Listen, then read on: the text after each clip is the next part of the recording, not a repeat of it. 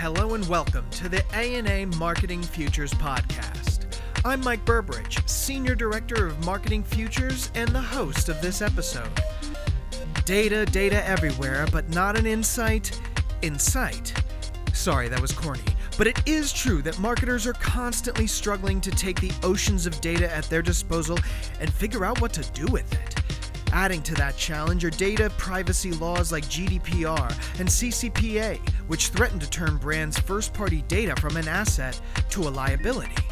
So, to provide our listeners with some clarity on the subject, we spoke with Affinity Answers, a marketing data science company that focuses on identifying and activating the right data for brands. Sree, Josh, and Jack of Affinity Answers discuss the difference between deterministic and probabilistic, offered tips for working with data scientists, and stressed why marketers should pivot their data focus from knowing to understanding. Ladies and gentlemen, I am here with the entire Affinity Answers clique. I'm just going to go around and let everybody kind of introduce themselves, give you an idea of where their journeys, and how it's led them to this point. Sree, do you want to start off? Sure. Thanks, Michael, for the opportunity. It's good to see, be in front of all your listeners. My name is Sree Nagarajan. I'm the founder and CEO of Affinity Answers. I founded the business 14 years ago. That probably shows in my gray hair. I was a software guy, a tech guy, and a product manager before I started the business. Part of my motivation in starting the business was, as a product manager, I was trying to do a product survey. And very few people would fill out the survey. And even then, they would fill out like very little about them. And this was in early 2000s. And I watched with fascination the emergence of MySpace at that time. The same consumer who would not say a single thing in a survey would say 50 things about them in a public profile. And that was all public at that time.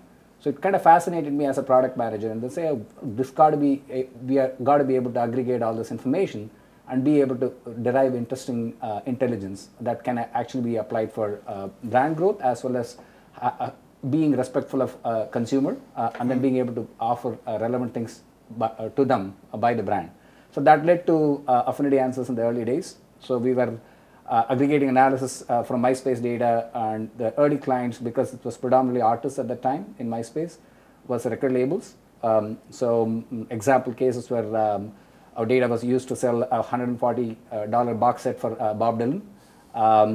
Our data was with an 8% conversion rate. And if you're in the DR industry, you know what that means. Yeah. An 8% conversion rate on a DR $140 box set. I was going to say, triple-digit price. That's, quite significant. Yeah. We had, for Kings of Leon, we would actually, our data predicted who would actually put the new Kings of Leon single into the player. So we targeted 70% of them put the song that was requested into the player within the next 24 hours. So those were early indications that we were onto something, that the way we actually built our model, the data and the model, and that led us into expand into TV industry. MTV was one of our very early clients. Many shows were marketed. Teen Wolf and a bunch of other shows were tuned-in marketed with our data. And then that eventually led into expanding our data set into Facebook, Instagram, and Twitter. And now we track about 400 million consumers worldwide, in an anonymous, aggregated way, and their affinities to about 65,000 brands, media, and entertainment. Mm-hmm. That essentially forms the primary asset that we have, a model that is actually scores third-party data and is used by 400 clients, agencies, programmatic trading desks, both in-house and agency trading desks worldwide. That, in a nutshell, is our business. We're based in Austin, Texas. Very cool. Yeah. Josh, yo, what's up, my man? How are you? Josh Raper. I guess my entire career up to this point has been in advertising agencies, Leo Burnett, McGarry Bowen, Ogilvy and Mather, all of the big ones. And then about a year ago, I started consulting with Sree, just talking about data and all of the things that he was talking about just from a advertising and marketing perspective, right? So they had the data science perspective, but now let's bring in a little bit of advertising and marketing perspective. And I got a little bit hooked. Got a little bit hooked with the data science, got a little bit hooked with the application. I think as Jack is probably going to talk about, and I'm going to kind of hold the banner behind him, there are so many issues that are happening right now in advertising that advertising people necessarily can't solve, right? So you need to bring in subject matter experts, but then how do you manage that subject matter expert and kind of bring them into it so that they can solve the problem? And kind of being baked into that and kind of understanding the science behind it, understanding the actual ways behind it, it's addictive. And then bringing that to the solution level and then bringing it to clients. It's been great. So that's what I've been doing for the last year, and now I live in Austin, Texas with Sree. Yeah, Not with Sree. Yeah. No. As he says, we strong-armed him to move to Austin. Yeah, it wasn't a suggestion. Let's put it that way. You got this. What's this? Congratulations on your movie, Mel. Yeah, exactly. It's like, yeah. I got that before I moved. Yeah, yeah. It just primes you for it. Yeah, exactly. And Jack, why don't you give us an idea of your story? Yeah, thanks, Mike. My story is 37 years in the advertising agency business exclusively. A bit like Josh, my core DNA comes from Leo Burnett when I got my first and really only job in many ways right out of college. Along that trail, I was part of a leadership team that created Starcom and then the Starcom MediaVest group. And then ultimately, my last 12 years worked for Maurice Levy and formation of a group called Vivaki, which was really a structure in many ways ahead of its time, which merged the two media agency networks globally with two very powerful digital marketing firms in Razorfish and Digitas. And then I finished that in summer of 2013. Brings me to why I'm sitting here with Josh and Sree. You can't leave this business, and Josh probably touched on it as well. It's you cannot leave it until you're buried probably. Therefore, I was interested and approached by several different kind of publisher places for advising agreements, small and large marketing tech businesses, and the like. But I wanted to be choiceful, and I wanted to seek out a business like Affinity Answers and just one other one. Have my advising time. My advising agreement over the last 3 years with Sree has evolved to a small investment stake. Let me interject. Jack is the least paid employee in this business. Yeah. Fair. That is actually a compliment. Is the amount of time and both mental time and physical time that Jack spends on it is we couldn't be more thankful. So. Yeah. A compliment right back at Sree and the Affinity Answers opportunity in business. I love being part of the advising team, but the reason I like Affinity Answers is it's compatible with my desire to stay with the business, and it's compatible with my training as an advertising agency executive for 3+ decades, which is trying to look for and solve client problems and/or opportunities that might be inhibiting their own growth. I was always taught and trained, if you focus on those advertisers and their problems and their opportunities, your agency and other businesses kind of go along positively for the ride. I believe that's still the case. I know Josh would agree. That's how he was trained as well, Leo Burnett. But anyway, that's how I love where Affinity Answers can go to, and its diversity of applications. And I probably can only touch on the surface. I am not the content expert, but from the eyes of a practitioner and again solving client problems, I really think Affinity Answers has a tremendous story, and one, thanks to you, we get a chance to put the brand and the proposition out to a few thousand more avid podcast listeners.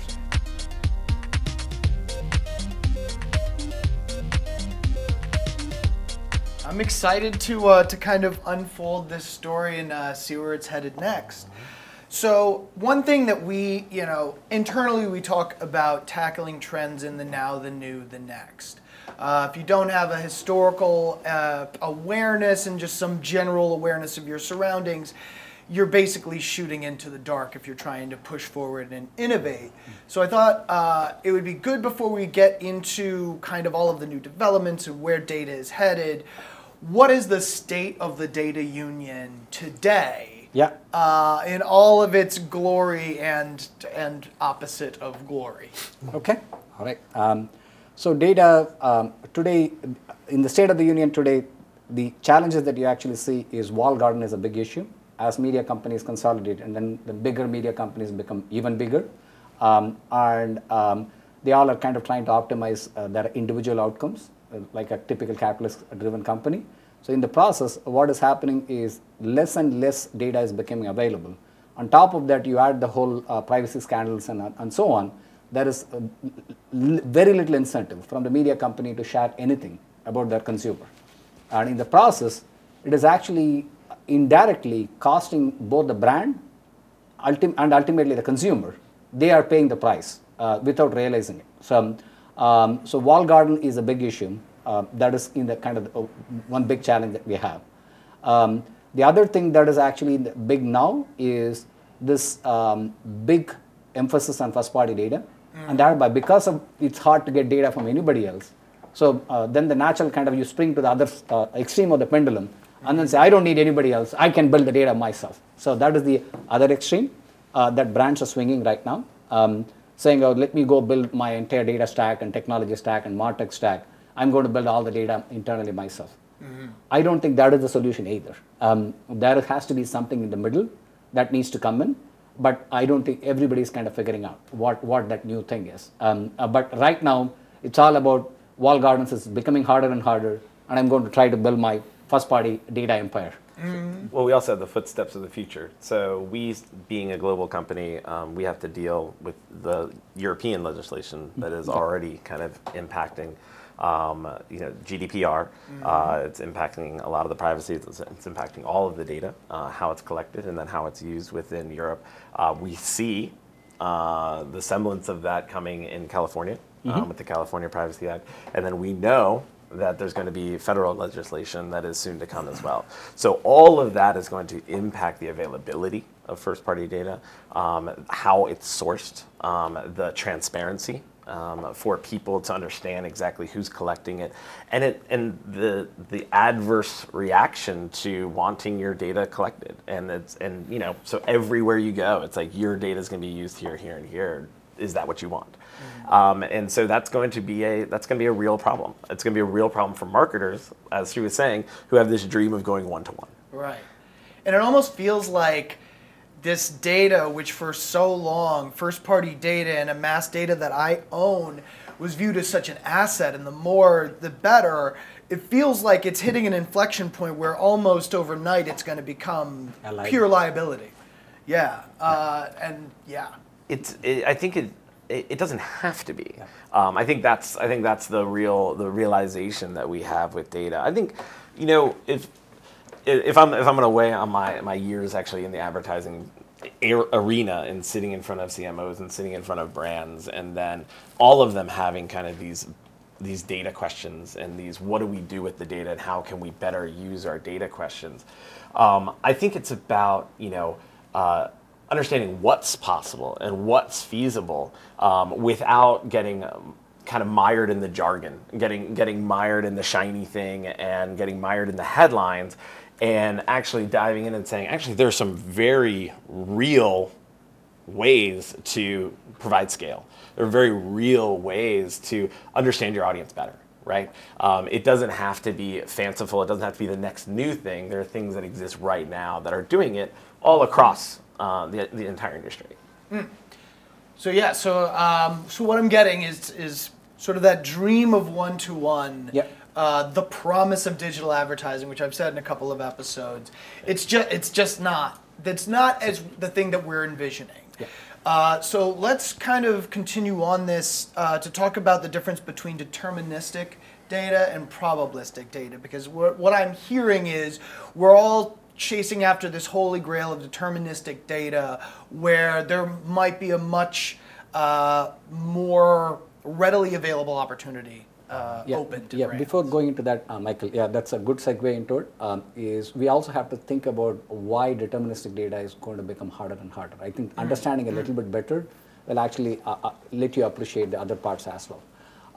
Because of all the privacy legislations, it's going to become like a typical scenario is today you might go to a brand site, you Many of them don't sell through e-commerce. They are trying to start to sell, but many of them collect predominantly for like promotional purposes, like sign on your email list to create coupons or promotions and so on.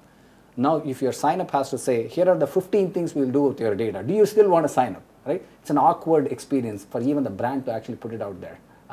So thereby, right from starting from the collection point, brands are going to be hesitant once the law's implication is fully known, a CCPA or a federal privacy law. So, because of that, all the downchain ecosystems, we are very intricately tied to the data industry because our model is applied to score all the third-party ecosystem. We have visibility to 90% of the third-party data that actually flows in globally. So we saw a dramatic reduction of the third-party data availability in European Union, for example, post the GDPR laws and whatnot. And that is essentially people not wanting to be liable. And ironically, an interesting trend that we actually saw is many of these companies are now starting to be owned by bigger conglomerates, Adobe, Salesforce, Oracle, and all these things. What is interesting is the data division of those big companies is just a small portion of the business.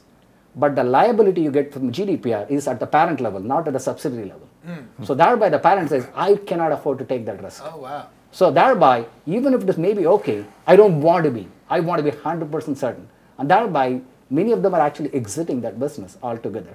There are acquisitions that big companies made that were all popular till like last year, and that they are kind of pulling all the data out. So the third-party data availability is going to become smaller, but the bigger undercurrent there is the first matching of your cookie or your ID, right, with somebody else's data. So it is going to, that deterministic one-to-one matching is going to become harder and harder. And it's going to become not just an asset, but more of a bit of an asset and a bit of a liability. So deterministic is not the only game in town that then you have to worry about. But at the same time, every brand is kind of thirsting for growth, right? So even the ANA's mission is to drive brand growth. So everybody is driving for growth. So now I got to get my growth, and the growth is going to come from predominantly two customer constituents. One is I can go to my heavy buyers, who I probably know a lot about, and try to convince them to buy one more of my unit of product, or I can have to go find my new and light buyers. Right? There's a Byron Sharp school of thought that actually says that is where most of your revenue is going to come from, is the new light and lapsed buyers. So if you have to find those new light and lapsed buyers, by definition, they are not known to you. New buyer, you don't know who they are. That's the definition of a new buyer, right? So how do I actually effectively find those buyers? And that is not a deterministic one-to-one match. They are new, so you cannot match it with anybody else. So now I have to model. And what kind of modeling I have to do? And the historical modeling techniques were kind of the, for lack of a better word, is the caveman version of this before we actually evolved into a human kind of a thing. So, so that is where the historical state of the art was, is the whole concept of lookalike model, which actually took a very simplistic way of demographics. And there is also behavior-based analysis that is kind of coming into the fore. So we need to get various tool sets to be able to probabilistically, using a model, find which audience they're likely to buy my product. Well, before we get super nerdy on it, let's take a step back, because I think you hurdled. I love it. Yeah, I love it. I think this is a nerd-friendly zone. Yeah, you might have hurdled a few people. I think what is worth pausing on is once you make that bridge, once you make that separation from deterministic and then what is probabilistic? Yeah. Like, what does that mean, right? So probabilistic involves modeling, and it involves at a very rudimentary level data science, right? Mm-hmm. So there are lots of different algorithms that can basically filter a lot of different data from a lot of different data sources in order to create models that can take your either deterministic data or other signals, and then it can create scale by matching it or predicting other things that certain signals would be most likely. The easiest way to kind of compare it to is like a Netflix recommender or an Amazon recommender, right? So although they're within their own platform and a little bit of a walled garden, they know what you watched, and everything that you watched is very well tagged and very well understood, so that it can then compare it to other things and other people that watch the same thing, and then it can recommend with confidence, you'll also be interested in this, right? So that's what probabilistic data is. It's basically saying through other third-party ways, not direct first-party, I have painted a picture of who you are. And now I can, with confidence, say, you would also like this, right? So that's how you get to the new, right? So if you don't know they specifically like this, how do you get to that point? So that's a little bit of the model. Yeah. But it's interesting to dive into what specifically you're talking about, like how the model is built and how specifically our model is built. Yeah, yeah. So there are many ways to actually build the model. The interesting thing is, as an aside, data science is a kind of an old wine in a new bottle. So, so when I was getting into the industry and really getting to be a product manager in the early 2000s, it used to be called data mining. And it's essentially most of the algorithms were invented as early as 1700, and the latest deep learning algorithm, neural networks, were originally invented, I think, 1940s or something. So it's like decades old. The ideas is decades old. And now you are, what has changed is the widespread availability of data and the cheap computing power with cloud computing. So thereby the whole bunch, and the algorithms that are actually readily made available by the Amazon cloud and the Google cloud and all these guys. So there are ready-made packages that are available through open source as well. So that makes it easier for people to actually build these models. But every model starts with the raw ingredient, and that is the quality of the data. How good is the quality of the data? Then it's literally garbage in and garbage out. So if the quality is not good, then it is going to affect all the way up.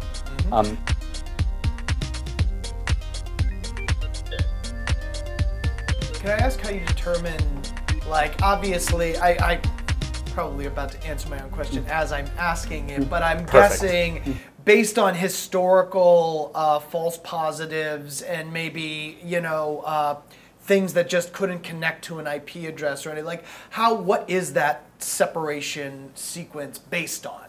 Yeah, so it really depends on what data you have available, right? Every company that is actually doing modeling has limited data set available to them.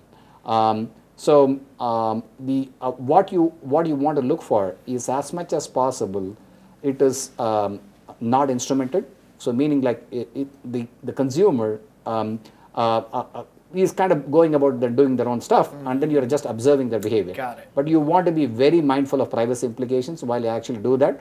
So it needs to be first public data, it's fully consented data, and anonymous data, aggregated. Yeah, so, Sree, I think there's another dimension of Affinity Answers data as an attribute, which is its relative freshness. When I hear historical data, and I can already start to think back of, you know, 3 years of back purchase data, even 1 year, and people say, how can that ever be a predictor of future behavior? And I think the dimension of this act-alike model and where the data comes from and its ability to keep that relatively recent to real time is another dimension, I think, that makes the product much more powerful. Yeah, to generalize what Jack said is, you want the data to be as recent as possible, so it has more predictive power. You want it to be as uninstrumented as possible, so thereby it reflects real-world consumer behavior as opposed to your warped version of it. And third is, because of all the privacy regulations and whatnot, you ironically want it to be anonymized and aggregated, not at the individual one-to-one matching level. As much as it is tempting, I want it to be one-to-one level. You just have to stop back and look in your mirror and then say, do I want to be tracked as a marketer that way, as a consumer, right? Then you answer your own question. No, I don't want to be tracked that way. Then why do you want your consumer to be tracked that way, right? So you want it to be aggregated and anonymized, and thereby the quick acid test is, do you want your kid to be tracked this way for your brand marketing, right? If you answer that question, yeah, it's okay, kind of a thing, right? Then you kind of pass the kosher test of this. So to be able to do that, and then that is the first ingredient. Those are the qualities of the data, right? So then once you take the data in, then you have to actually see what business problem I was solving with this data, right? So of course, you start with the problem, then work backwards what data you have available. Sometimes you have to work with what data you got. Sometimes you can go source the data. Then you have to see what model or technique do I have to apply for this data, right?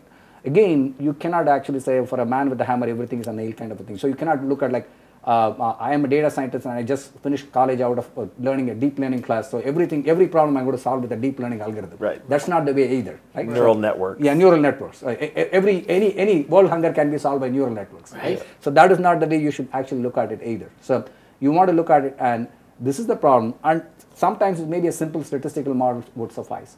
Sometimes it may be a decision tree model like a Bayesian network would suffice. Sometimes you really need a deep learning model, of a neural network that actually has to go learn and from that and then apply it. So you have to actually have a wide swath of things. Mm-hmm. And I see we do recruitment for our data science team and whatnot. And one tip for your listeners, especially if they're looking to recruit data scientists, is if you're, the easy place for you to go to is a data science program in a college and try to recruit people out of that program. Mm. But they are, for lack of a better word, they are an overvalued stock, if you want to use the stock market analogy. Right. Because everybody knows that that is where the data scientists are. So if you want to find an undervalued, under the radar stock, right, that will outperform for you or give you a better ROI for your money that you're going to invest in that person, you can actually look at non-traditional departments. Operations research is the one such department. So you can go to the operations research department of a university and find people who have the right mindset, but they label themselves as data scientists yet. And thereby they are not bid up in the industry. I'm just giving you one example. Right, the reason why operations research people are relevant to the data science industry is the thinking that you bring into, I have to optimize the problem, is a good thinking tool set for a data scientist to have. And they can easily make the transition to be a data scientist as well. Mm-hmm. But the underlying theme here is you want a guy or a gal who actually has a wide swath of techniques, tool sets that they can take and apply to a specific problem. Mm. And that is very important for the modeling aspect of it, is what kind of problem do I have that I'm trying to solve, and what data do I have available, and accordingly what algorithm or what approach, right, data science approach can I take to build a model. So, yeah. You just hit on two axioms that I never put into the data science realm. Well, obviously everything, like the shiny object. Yes, you've got it. Yeah. Now take a deep breath and do you need this? Right. Or is something that's been in your office, like it can a spreadsheet formula do this for you? Right. So obviously shiny object for the purveyor of all objects shiny, I'm always telling people they need to take a deep breath and remind themselves what problem they're trying to solve.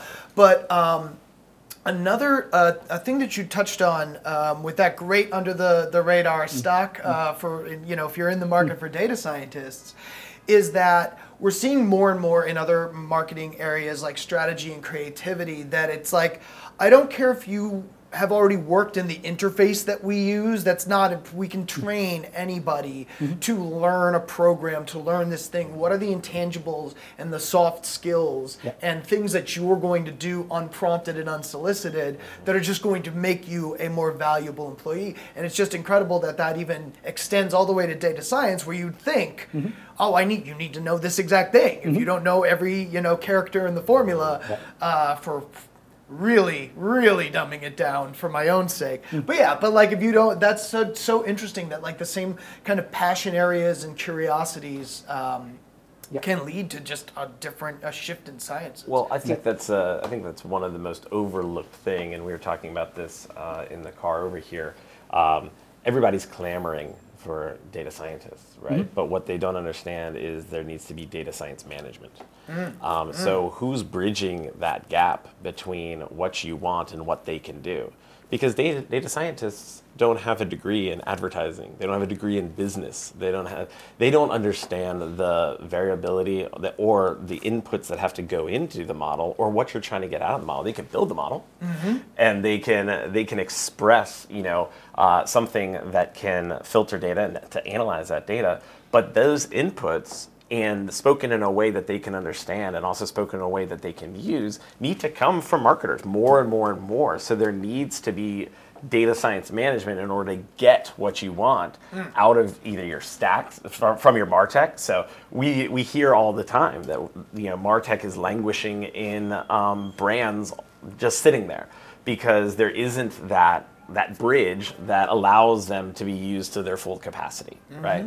So it's a really important nuance that it's not just about data science, it's also about who's managing your data scientists and who's actually providing those hypotheses, who's providing that input that you are then gonna get, that valuable output out of. In fact, that is actually even critical, a skill that is in short supply is data science management, because data scientists, you can train the guy like here are the algorithms and whatnot. But the judgment that you actually have on like, okay, this problem requires these kind of things to solve is even a more critical problem.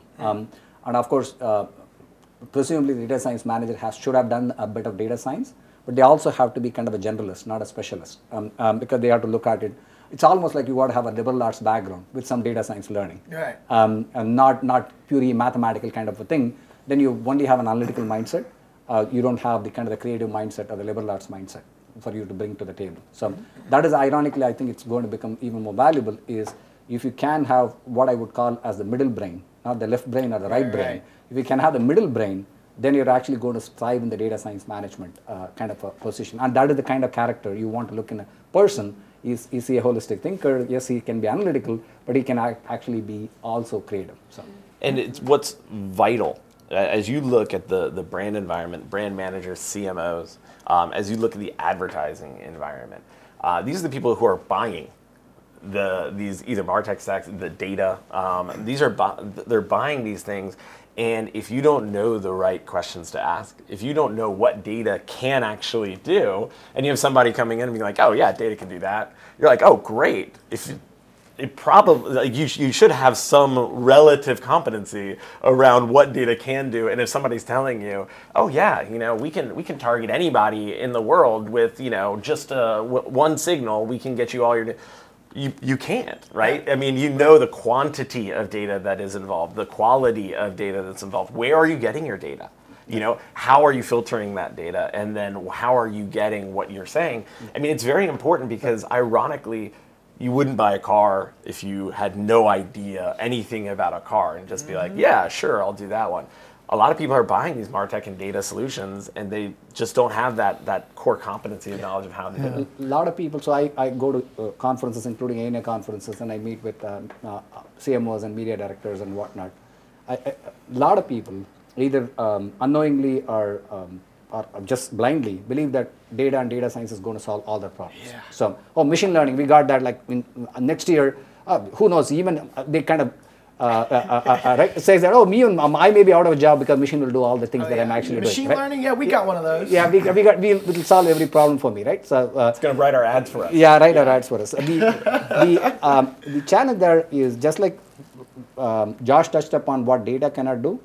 There is a whole bunch of things that data science cannot do, and there is not a lot of talk about it. Of course, it is in data science industry's own self-interest to not talk about it, right? Because I'm getting bid up. Why am I going to talk like I had warts in my face, right? So, so instead of that, I give you examples of some of them are obviously not nice examples. So, for example, the whole mass shooting that happened in New Zealand. Why it took actually a while for Facebook to shut it down is because their machine learning algorithm could not detect that it is actually malicious content because there was not enough of such content to train that algorithm. Okay, so obviously you don't want a bunch of shootings to happen before your machine learning algorithm is trained on detecting that, right? So those are limitations of data science. Is if you has not seen that pattern before, it cannot do anything for you. Even if it has seen the pattern, it can still make wrong conclusions. So, so those are challenges with the data science. So, so thereby, assuming data science is a panacea and it's going to solve all your problems, it's just blind faith. So, you have to know what it cannot do, and thereby you then understand. Okay, now I understand what it cannot do. Thereby, I now know what it can do.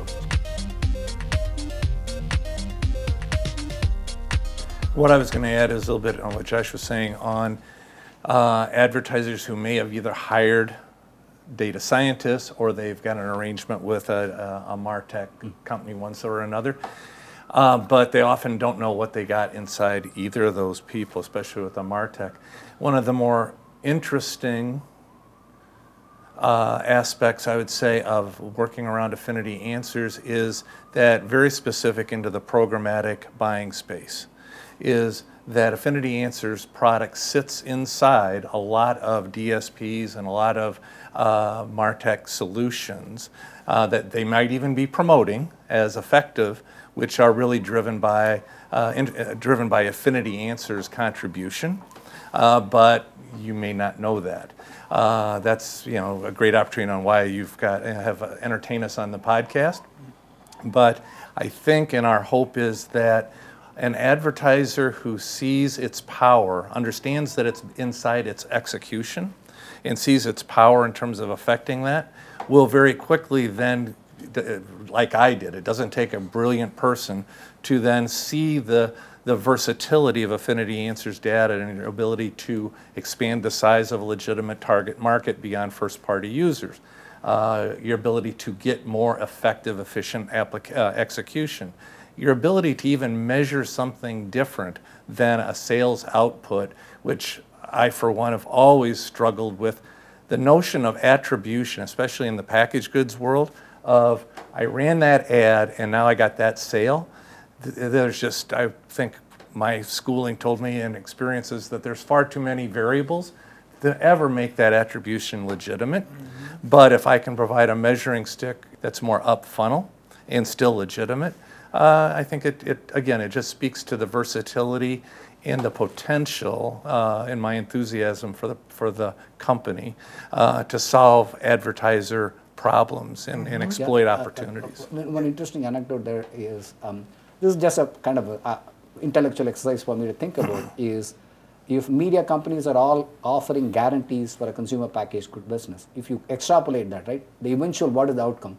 If media company can sell your product for sure, then the media company should own the consumer packaged goods. That's the logical outcome, right? Because right. Then they can sell that right. stuff. Then why should there be a consumer packaged good brand, right? Because then the media company should own the consumer. That is like, talk about vertical integration, right? So thereby, and I'm expanding on what Jack said, is there are so many variables out there that you cannot hold the media company 100% responsible, that you got to deliver like my next shampoo bottle, otherwise I'm not buying media, right? Mm-hmm. On the aggregate, they have to deliver, but you cannot do attribution. Again, this is kind of goes back to one-to-one also, is right. There is this fascination that I can measure everything, every dollar cent I spent, right? I can convert it to purchase. Mm-hmm. It's not going to happen. Right. So you thereby you got to actually, to use a saying that Warren Buffett said, is you want to be approximately right, not precisely wrong.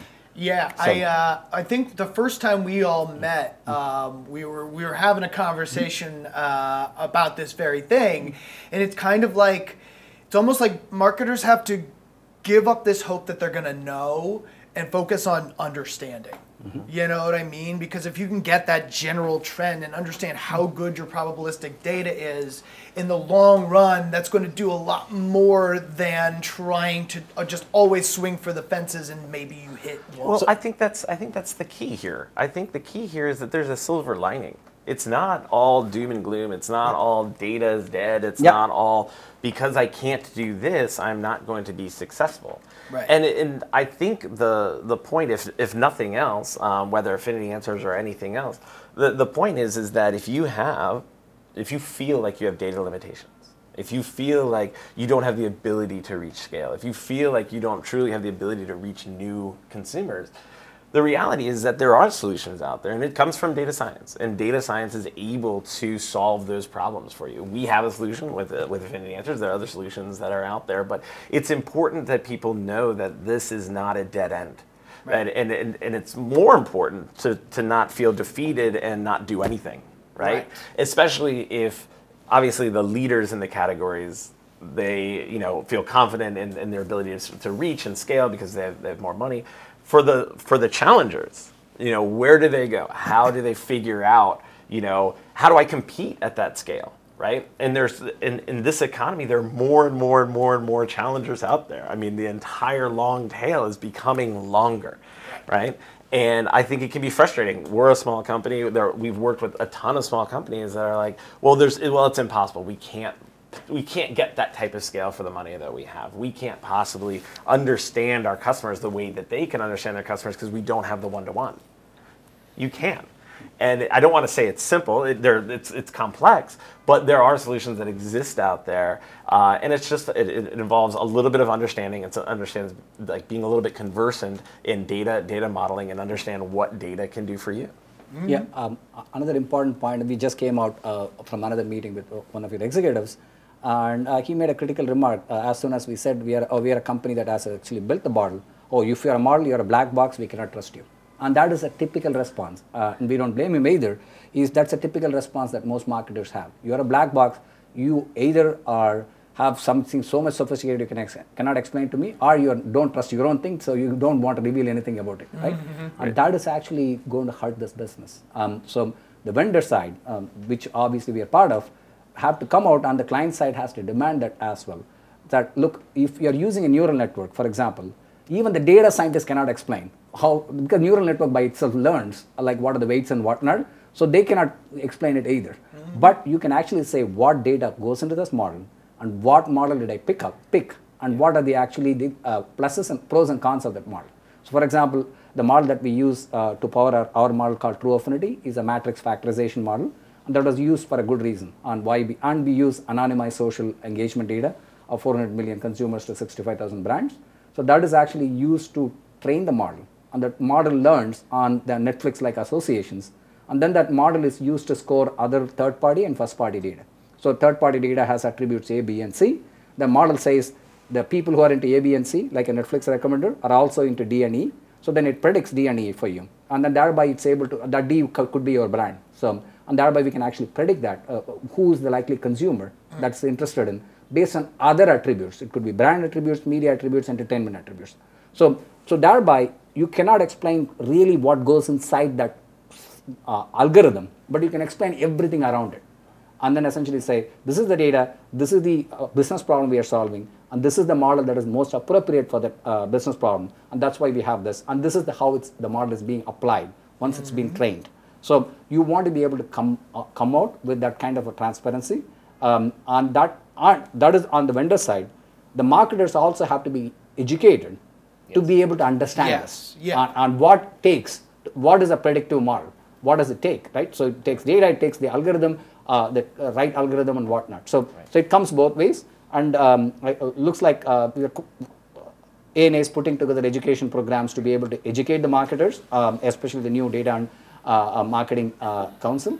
And we are really looking forward to working with you guys, and I'm sure we are not the only vendor, to be able to work with you guys to educate the market. Because if the clients understand it better, then they feel more confident that, okay, I understand what you're selling, and thereby I can make a better decision. I think ANA calls us solutions. Solutions, okay.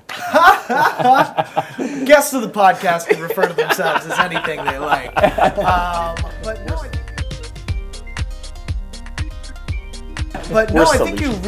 think you really summed it up there. That, you know, I think, and this is a conversation for another episode, I think ad tech kind of got started on the wrong foot in a lot of different ways. Everybody went into their camps, did what they were good at, and okay, now I've got this thing behind this vest. Trust me, it's great. And yeah, it really, the ANA is really trying to be that safe harbor, that like neutral ground where the solutions providers can come and be like, this is how we're, this is what we can show you, this is what we're not, you know, because there are things that they're not legally allowed to show you, that, you know, and then for the marketers, we're trying to provide that base level, because it really just is a base level. Like, you know, algorithms need data, or it's like a dry, you know, mill. It's not going to do anything. You know, just very basic high-level things that allow you to start on step two, you know, because you don't want to go into a tech vendor.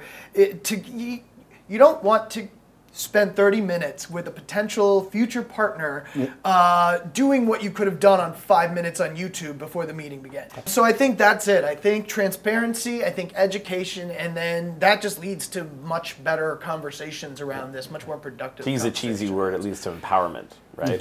You don't need data to have a data practice. Exactly. Right. So my friends, before we wrap this up, I've got a couple of general questions I asked to everyone. Gotcha ambushes, you know, way big serious stuff. Not super at all. Super exciting. How can marketers, agencies, how can individuals that want to know more about Affinity Answers get in touch? Obviously the easiest way is affinityanswers.com. We have lots of different portals within there that you can reach out not only for direct questions to us, but also for custom audience requests. It's a completely self-serve site, but then of course can reach out directly through audiences@affinityanswers.com or to myself at josh@affinityanswers.com. Fantastic. So just to summarize on the product side, so we essentially have three offerings. There is syndicated audiences that are sold in the marketplaces through data exchanges, that is available in every DSP. So that is bought by about 400 clients worldwide. And then we have custom audiences that are built exactly to your specification. The third is we actually have that model. Sort of think of it as like Intel Insight kind of a thing. So we can take the model and then essentially score it, apply it on your first party data to do very targeted audience expansion. So in the third party. So we take your first party data as a seed, because if at all there is one truth set you want to believe in as an advertiser, the closest thing to that is your first party data. Because that is the only thing you can trust in the relative scheme of things, right? So then you want to use that first party data as a seed to find people who act alike them. So Jack used that word act-alike as opposed to a look-alike. So we look for people who behaviorally are similar to that audiences. And that is, we score the entire universe of second party and third party data on who's likely to be behaving like what you are. In other words, it's like not how they look like, but what they do. It's behaviorally similar to your first party audiences. And then we go find those audiences for you for your specific campaign.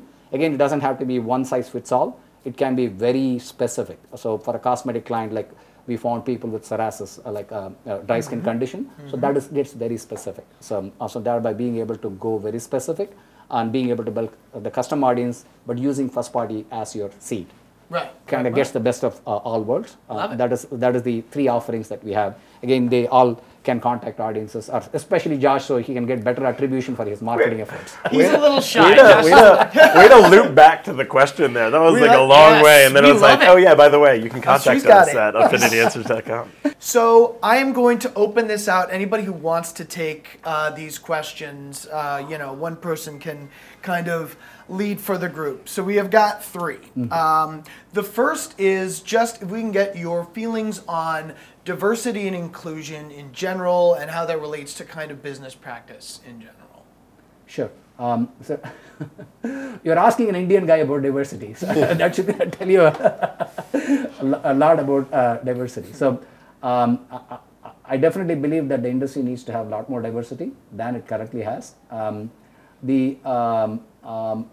Diversity actually exists at various levels. People actually think diversity in terms of predominantly race.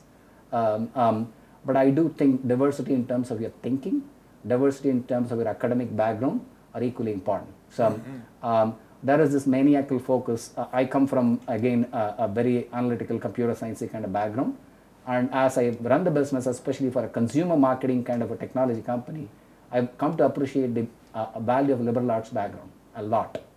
Understanding consumer psychology and sociology and how other social proof drives their purchases and whatnot. Because brand is ultimately a show of social proof. You want to say, this brand says something about me. To be able to understand all that requires actually a liberal artsy thinking as well. So that is an aspect of diversity that is very important in this industry. Of course, you want gender diversity to be able to think about female-oriented brands versus male-oriented brands and things like that. So those are important. So that's kind of my take on it. Go ahead. I feel like I should have answered this question as the only non-Indian in the company. Not true. And Jack was actually born in India secretly. Yeah, exactly. Jack's got deep roots in Mumbai. That's right. Yeah, exactly. So next on our gotcha heavy-hitting questions, and this is a toss-up. Favorite album of all time? And why? Who's next? The Who. Apparently you are. I like that. Yes. Yeah. Love it. That's a good one. I'm getting up in age, but I've been to 13 Who concerts between here and Europe. So. Wow. That's a great one. I don't know if I have an answer why, other than it's just. I mean, sometimes connects, it's just right? Object. Yeah. My favorite album right now, I'm going to change it a little bit. No, that's funny, because that's the next question. Okay. What are you listening to now and why? Yeah, Retro Futurism by VHS Collection is one of my absolute favorite albums right now. It's a listen through. It's one of those where you start at the top and you go all the way through and you can't believe the album's finished. So all right. I've got my afternoon listening to that. It's a great new album. Gentlemen, thank you so much for taking some time. Getting our audience a little smarter on this data game. We're going to get there. We're going to do it together. Again, Sree, Josh, Jack, Thank you so much. Yep. You know where you can find Affinity Answers if you like. And thanks for listening to the ANA Marketing Futures Podcast. You heard it here first. We hope you enjoyed this episode of the ANA Marketing Futures Podcast. Got an idea for an upcoming topic or guest? Shoot us a note at marketingfutures@ana.net. Make sure to subscribe to us wherever you listen to podcasts and leave us a review. We'd love to hear from you. And as always, if you want more innovation goodness, head on over